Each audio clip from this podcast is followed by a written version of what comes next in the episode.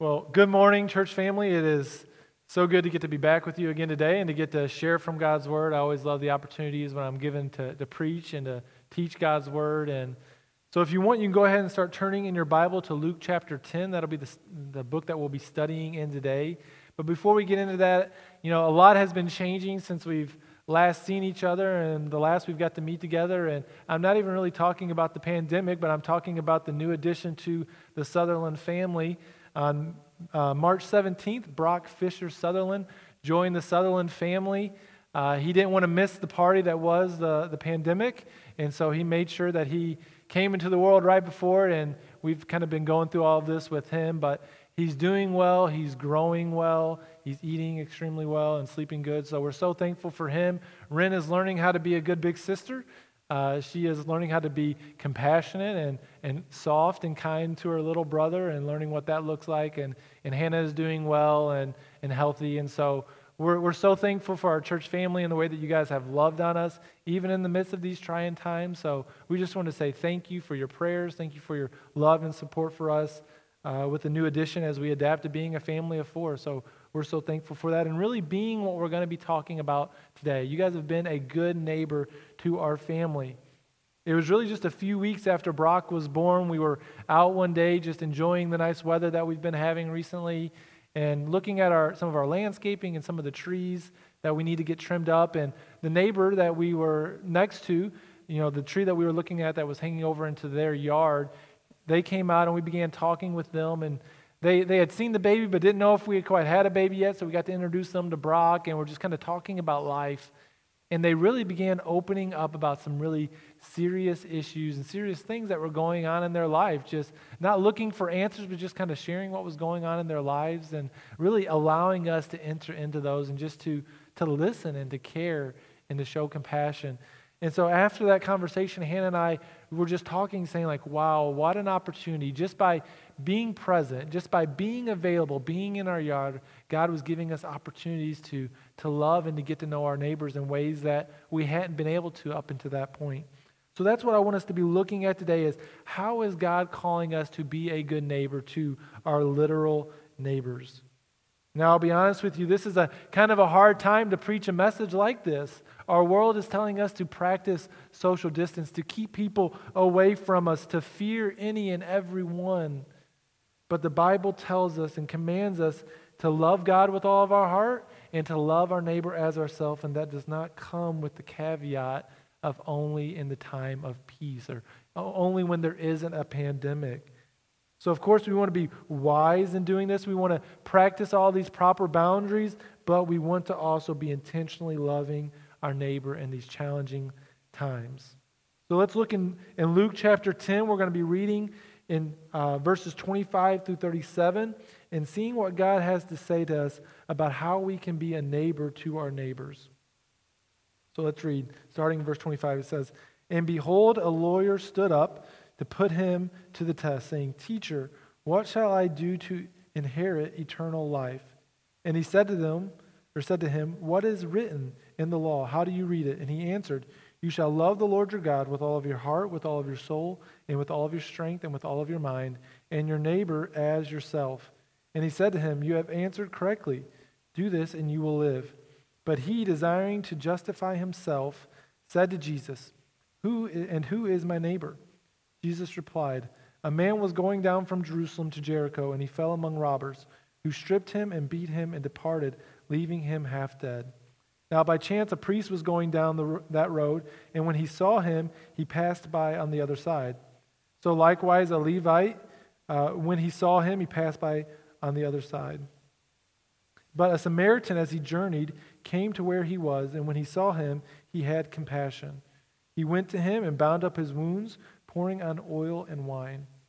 Then he set him on his own animal, and he brought him to an inn and took care of him.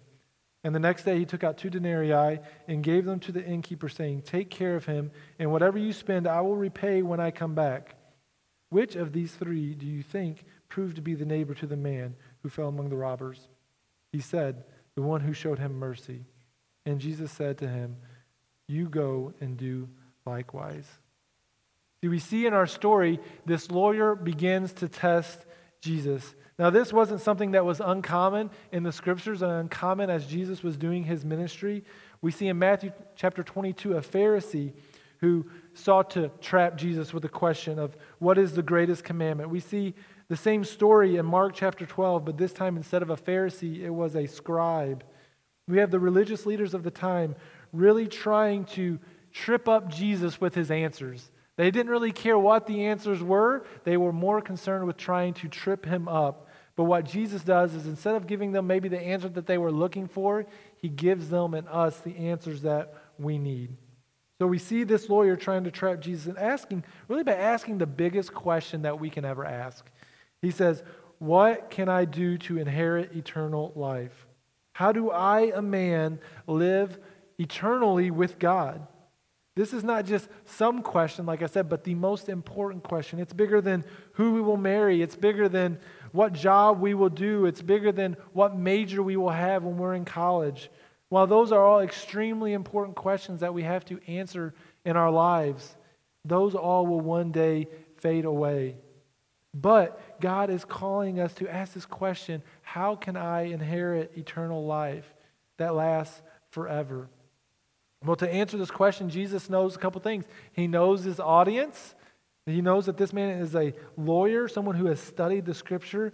But what he really does is he points them back to the law, to the scripture, because he knows that this is where we find all of the answer to life's biggest questions in our lives. We, we answered this with our Who Asked For It series. Where do we go to answer these hard questions in life?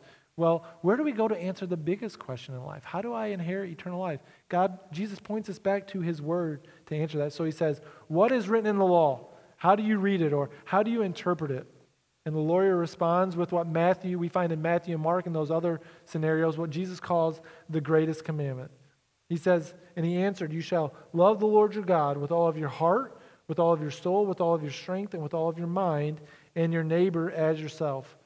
Now, I don't know if Jesus is maybe as surprised as, as I am, or maybe you are, but whenever one of the religious leaders answers one of the questions even semi correctly, I'm kind of surprised by that. I'm expecting them to really just fumble it and to mess it up. But we see Jesus in his response that, yes, if we are trying to do something to inherit eternal life, this is what we are supposed to do. The lawyer wanted to earn eternal life. And like many of us, he was a doer. We love to do things. We love to earn things. We want to be proud of our work. So Jesus affirms him that, yes, if you want to do something to inherit eternal life, the only thing that you can do is to love God perfectly and to love others perfectly. See, the law demands a love for God and for others. The law demands a love for God and for others. It seems the lawyer is a lot like me and you, and as soon as Jesus says this, to love God with all of our heart, our soul, our mind, our strength, and our neighbor as ourselves, I immediately begin reflecting on my life and seeing all the times that I didn't do that. I think of all the times that I didn't love God with all of my heart. I think of all the times I didn't love Him with all of my mind. And I definitely can think of all the ways that not only did I not love my neighbor, but I didn't even like my neighbor. I can immediately see all of the times that I come up short. And like this man, we begin to try to justify ourselves. We want to justify our way because we want to make it. We want to make it into heaven. We want to get eternal life. We want to make it in, into heaven and to spend for the rest of our lives with Jesus. So we begin to think and justify how can I get there as this lawyer did? Well, Jesus is telling us that you can't just love God, you can't just love your neighbor, that they have to be done together. It's interesting that the lawyer didn't worry so much about the first part. He was, a, he was a lawyer. He had been studying the word. He was probably thinking, I've loved God with all of my heart. I've loved him with all of my mind, my strength. But this question of who is my neighbor, I don't think I've done that.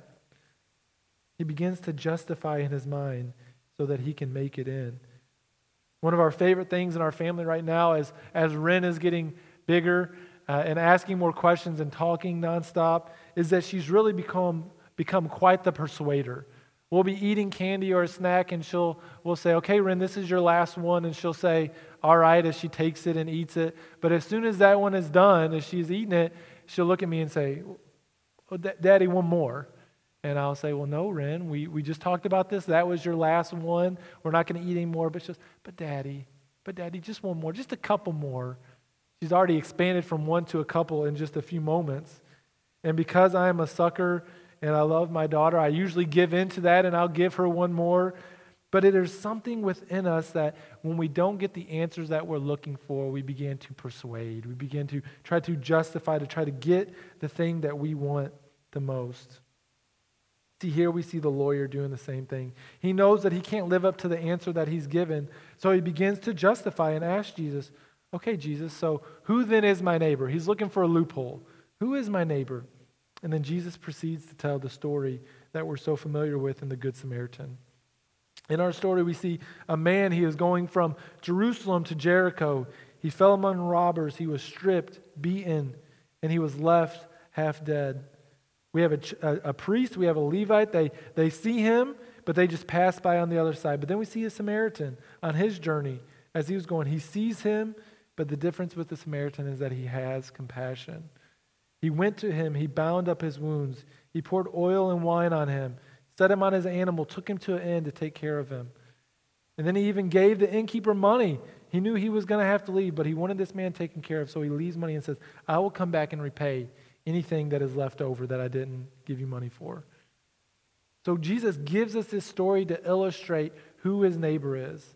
For us to really understand the kick of the story, we really have to understand the relationship between Jews and Samaritans. Jews and Samaritans did not like each other, and that is saying it nicely. They hated one another. See, Samaritans were half Jew, half Gentile, so the Jews hated them for being ethnically mixed. Samaritans, as a result, had to have their own place of worship, they had to have their, their own temple. And so they were upset about that. The Samaritans had to have their own copy of the law because the Jews wouldn't allow them to study the Torah. They didn't like each other, and everyone knew it. So, for Jesus to put in this story the Samaritan as the hero, he was risking losing the credibility of all of his listeners. He was elevating one of the Jewish enemies to that place that they would have never imagined that of hero, that of helper to a Jew. This is radical not because of the Jew's perspective, but also because of the Samaritan. This Samaritan had no reason to help this Jewish man who was in need. He was, he was risking his own well being there could have, this could have been a trap set by those robbers, waiting for someone to stop. So he put his own life at risk. He, he put his own needs at risk by giving up of his own material goods. He used his own stuff to bind his wounds. He used his own oil, his own wine. And then he, he gave up of his own time. He, he took the man to and in, left him there, and said, I will come back. I will go out of my way to take care of this man and come back and pay you any uh, extra expenses that I maybe didn't give you enough money for. This man went to great cost to love and to show compassion for this man who was beaten. So while the lawyer was looking for Jesus to define who his neighbor was, Jesus instead chose to demonstrate who his neighbor was. Through this story, we see that Christ demonstrates how to love God and others. Christ demonstrates how to love God and others. Jesus is communicating that you cannot love God without loving others, and you cannot truly love others without loving God. It's all wrapped up in this picture of who is my neighbor. Jesus defines our neighbor not just by those who are in need, but those who are in need and who may even be our enemies. God is telling us if we can love our enemies, the Jews and the Samaritans hated each other. They were enemies. If we can love our enemies, then we should be able to love anyone who is in need. And Christ doesn't just define this, but he puts his money where his mouth is. Mouth is. He, he puts it in action, and he demonstrates this by himself, by loving us, by sacrificially, selflessly, completely loving us so that we might live. The lawyer wanted to know how he might in, inherit eternal life, and Jesus demonstrates that it can only be can, that he can only inherit eternal life by accepting and loving the one true Good Samaritan. See, as we read the scriptures, we're always looking for, Lord, where do I fit into this text? Where do I fit in the story? What character do I need to be relating to? As we're watching movies, we're always relating to different characters. So as we read this story, we start thinking, okay, who am I in this story?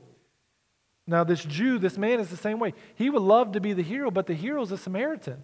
So he doesn't want to relate as that man. And the same goes for us. The lawyer and us must understand that we in this story are the man in need of help. We are the one left for dead and needing of someone to give us life, to help us. See, the lawyer didn't understand that he was speaking to the true neighbor. This lawyer didn't understand that he was speaking to the true Good Samaritan. This lawyer would have never, uh, never imagined that a Samaritan would help a Jew or that a Jew might help a Samaritan in the same way that we would never think that the Son of God would love us when we were enemies of God. Ephesians 2 tells us that in verse 1 that we were dead in our trespasses and sin.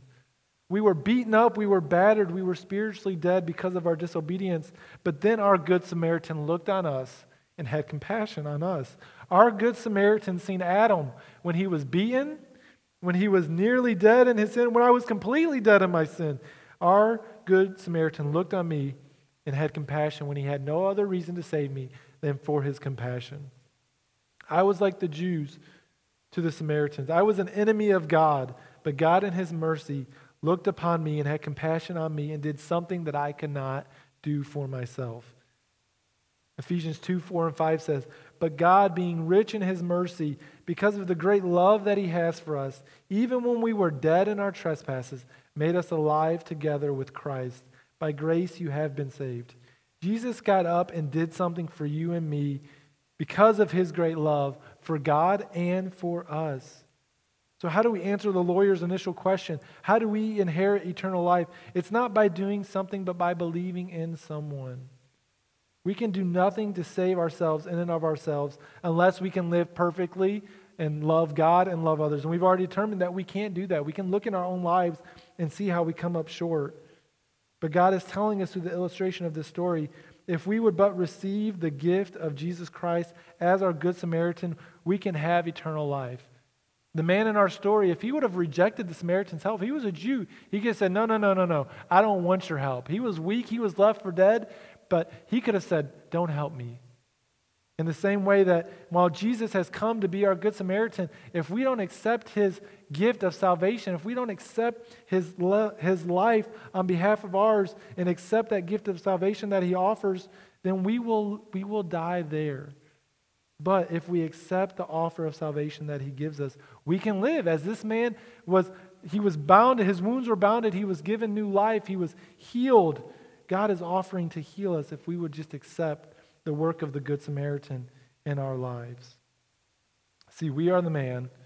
Jesus is the Samaritan, looking upon you and me with compassion, grace, and mercy, and offering to bind our wounds and heal our hurts if you would just accept him and turn to him today. When God came in the person of Jesus Christ, he demonstrated a love for us that we had never experienced before. And he demonstrated a complete love for God by following the Lord, God the Father's uh, command to come and to die for us, but he also showed a great love for us by sacrificing his life to do that. See, Jesus was putting on display what it means to love your neighbor and to be a neighbor. Neighboring displays our love for God and for others. See, Jesus' answer. He tells a story and then he tells him to go and do likewise. He had told this man, okay, who was the neighbor? And he said, the one who showed mercy. Jesus says, go and do likewise. He commissions this man to go and display the love that he was just told about. Jesus is not only the answer, but he is also the example to follow. Never in this story do we become the ultimate Good Samaritan, but God does call us to imitate and follow the actions of the Good Samaritan. First John really speaks to this in chapter 3 and 4. In chapter 3, verses 16 and 18, he says, by this we know love, that he laid down his life for us.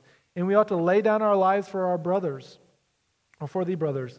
But if anyone has the world's good and sees his brother in need, yet closes his heart against him, how does God's love abide in him? Little children, let us not love in word or deed, or, or in word or talk, but in deed and in truth. And then verses 23 and 24 of chapter 3. And this is his commandment that we believe in the name of the Son Jesus Christ and love one another just as he commanded us. For whoever keeps his commandment abides in God and God in him. And by this we know that he abides in us by the Spirit whom he has given us. And then four, chapter 4, verses 10 and 11. In this is love, not that we have loved God, but that he loved us and sent his Son to be a propitiation for our sins. Beloved, if God so loved us, we ought to love one another. See, we love because we have been first loved. We show compassion because we have been shown great compassion. We care because we have been so cared for by Jesus Christ. We are good neighbors because God was a good neighbor to us. See, our love for God comes first. Yes, we must love Him, but then as a response to that love that God has shown us, we must then respond to that in love for others. As God has loved us, so we love others. And we don't just love because it's the nice thing to do. We love because our life has been so dramatically, so drastically, so miraculously changed by the love of God that we cannot help but show that love to those who are around us. Historically, this text has, has really been shown to, or really been pointed out to show that our love for the world, for those in hard situations, maybe those in impoverished nations, those in, in areas hit by disaster, those who are really in need of compassion. And yes, this is 100% true. And as our missions and ministry pastor, I am so excited to get to lead us in some of those efforts of, of going to the nations, to going to those in need, and caring and loving them, and sharing the good news with them. But what I really want us to focus in on today is what if we took this literally? What if we took the greatest commandment literally today? It's easy for me to think about that person in another country that I don't know and hypothetically helping them. It's easy for me to think of that person in an area of the world who is impoverished and think, we've got to do something for that person. But what if I thought about that literal person across the street? What if I thought about that literal neighbor that God has put right by me? What if I was to love my neighbor literally as a neighbor. So, yes, while this text is most definitely showing us the great lengths that we should be going to to show care and compassion to those locally and around the world, I think God is calling us today to also think about that literal neighbor that God has put next to us. See, God has placed us all where we live intentionally and specifically. It is no mistake that you live in the town, on the street, in the house that you live. It is no mistake that you have the neighbors who are around you because God has placed them there. He has put you there so that you could intentionally love and care for them as Christ has loved and cared for you. This is so true for us today on Sunday, May 31st. One of the greatest things that God wants us, or one of the greatest things that Satan wants to do to us right now is to put so much fear in our life that we just lock ourselves in our own houses, that we ignore everyone around us. Again, I'm not saying that we break social distancing or that we start a new pie ministry today. This is probably not the best time to do that.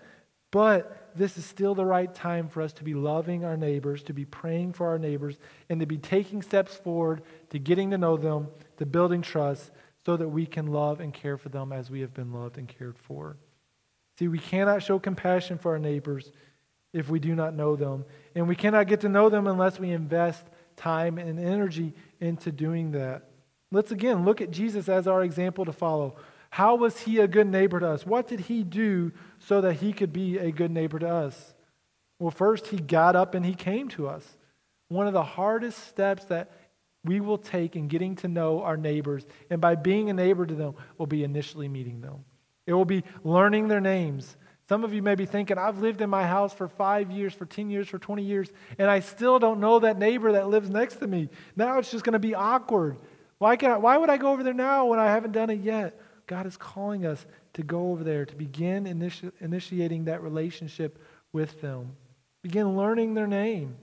In my last job as a resident director at Cedarville University, one of the things I asked my RAs my first year, I said, What was something that the guy did before me that I should be thinking about doing that was really helpful in his job.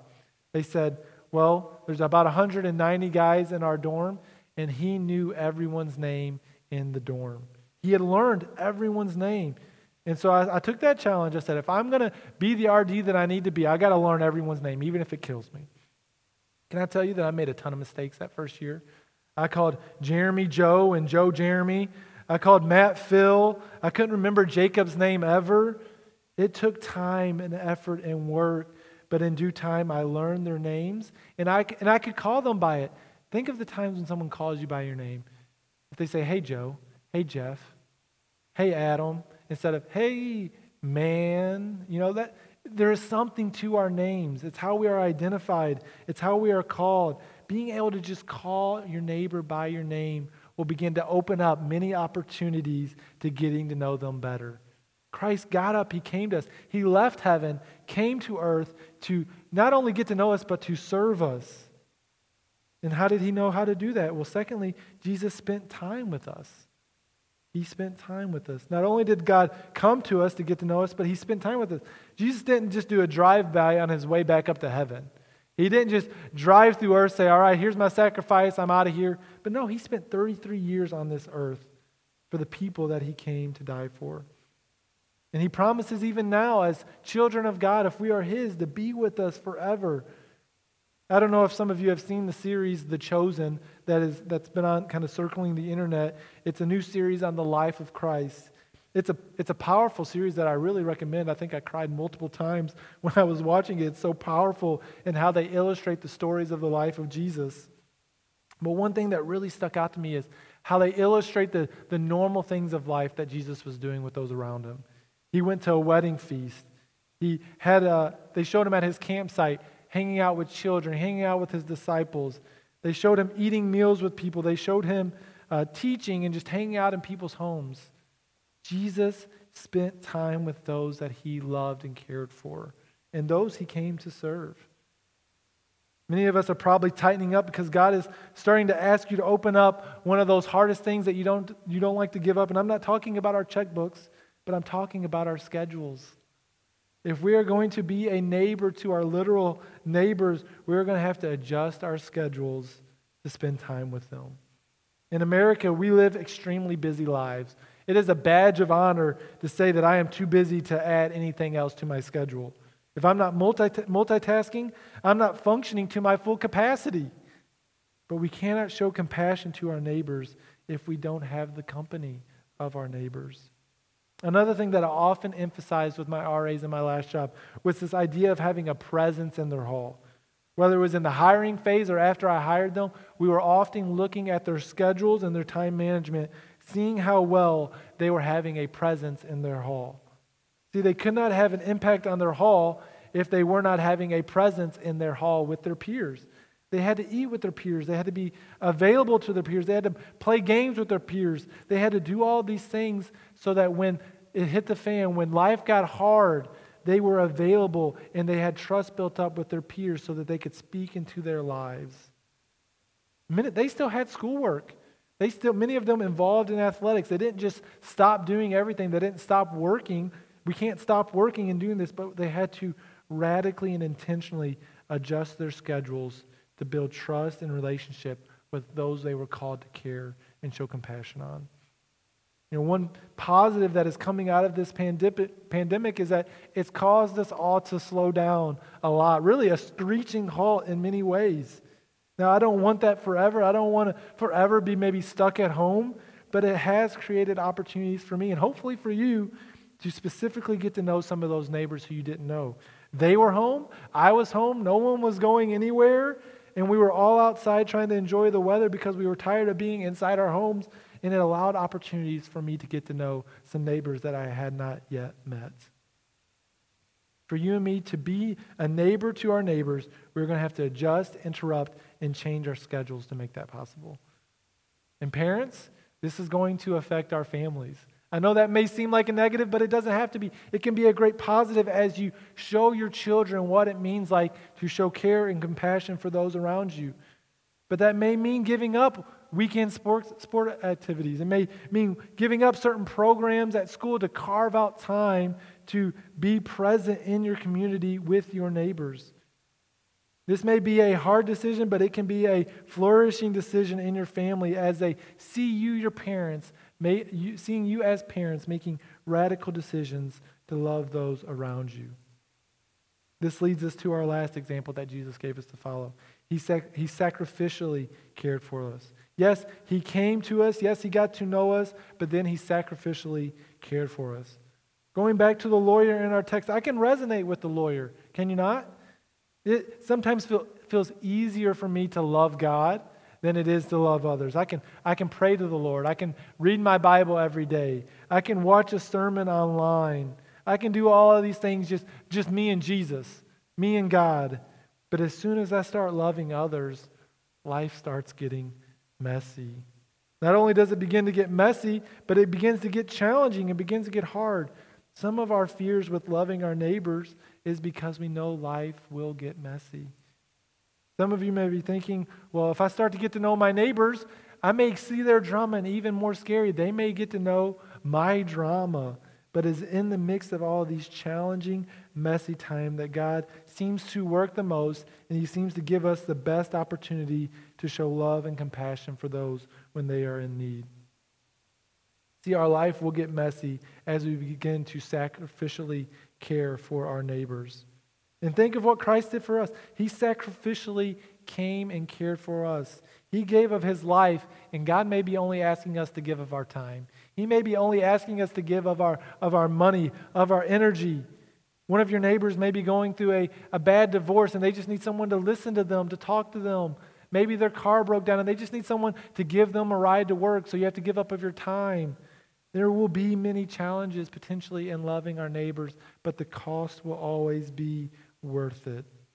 For it is far more costly not to care than it is to care.